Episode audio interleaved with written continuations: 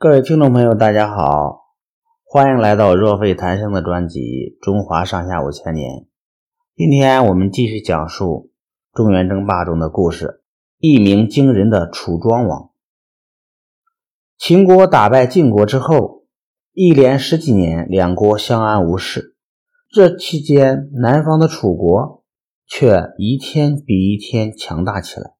公元前六百一十三年。楚庄王熊吕继位，当了国君。当年楚庄王还不满二十岁，掌握楚国大权的是他的两个老师窦克和公子燮。年轻的楚庄王根本不把国家大事放在心上，一切事务全由窦克和公子燮两人决断。在他继位的前三年时间里，白天打猎，晚上饮酒作乐。并下了一道命令：谁要是敢来劝谏，就处死谁。三年过后，楚庄王毫无悔改之意，仍然日夜歌舞欢宴不止。此时的朝廷政事混乱不堪，公子燮和公子义便乘机发动叛乱。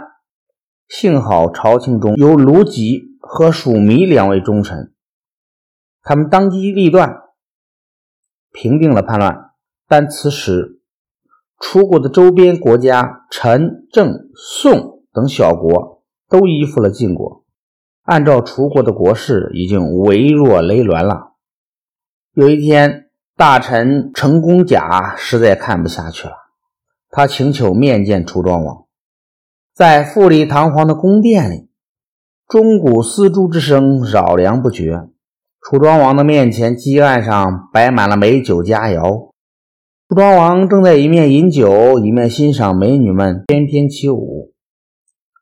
庄王一见陈公甲，便问道：“你有什么事儿？”陈公甲故作惊惶的样子，答道：“我是来出密语，为大王助兴的。”楚庄王听说他要出谜语，觉得挺有趣，就微笑着说：“好吧，你说说看吧。”陈公家于是清了清喉咙，说道：“南山上有一只大鸟，三年里站在大树上，不飞不动也不叫。这是只什么鸟？”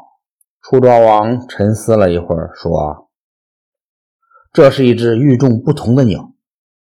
这种鸟三年不飞，一飞冲天；三年不鸣，一鸣惊人。”你的意思我明白了，你下去吧。陈公甲以为楚庄王已幡然醒悟，朝政会有新的变化，就兴冲冲地告诉了好友大臣苏从。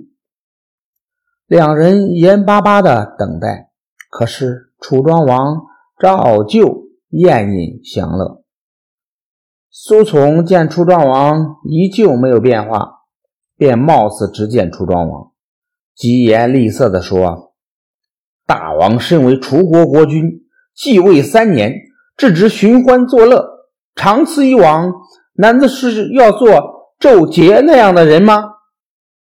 楚庄王听罢，勃然大怒，拔出佩剑，指着苏从的心窝说：“你不知道我下的禁令吗？”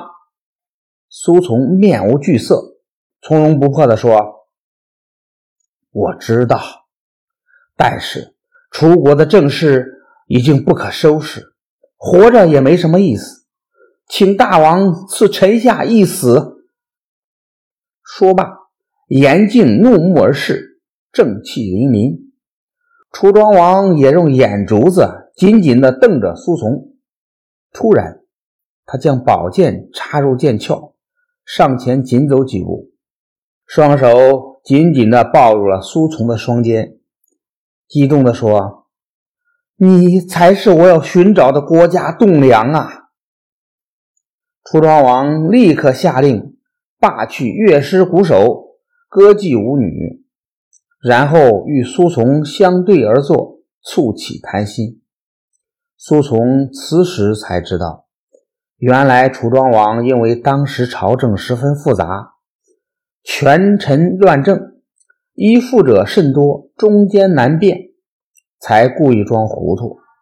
这样做就是要让奸臣充分暴露，让忠肝义胆的贤臣挺身而出，然后做他的助手，整顿内政。第二天，楚庄王上朝，召集文武百官，当众宣布了一些重大的人事任命，朕遣立纲，楚国从此蒸蒸日上。好的，楚庄王一鸣惊人的故事讲完了，朋友们，我们下个故事再见。